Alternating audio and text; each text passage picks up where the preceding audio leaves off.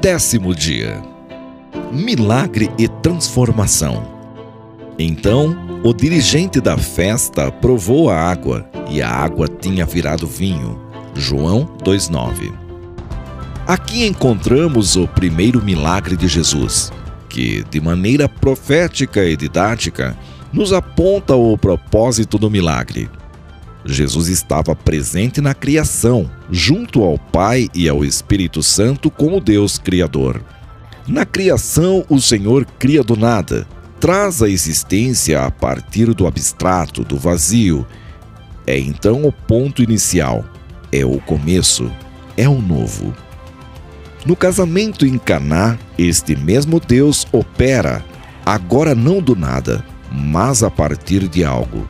Ele não cria, ele transforma.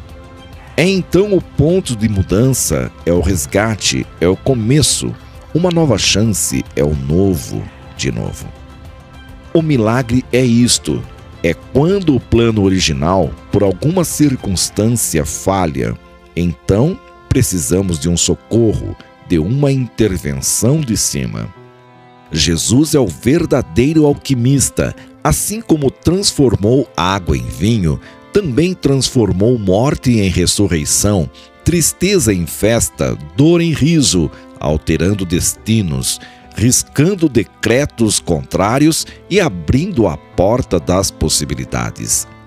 Quando Jesus transformou água em vinho naquele casamento, ele estava socorrendo e abençoando aquele jovem casal desmoralizado em sua festa nupcial, mas também estava mandando um recado para a sua igreja e toda a humanidade.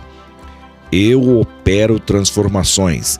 Eu posso mudar a natureza, a essência, a circunstância e toda a história. Às vezes pensamos, o que Deus poderá operar a partir destes poucos recursos que tenho? Fique tranquilo, a manifestação do milagre vai além do que temos e somos.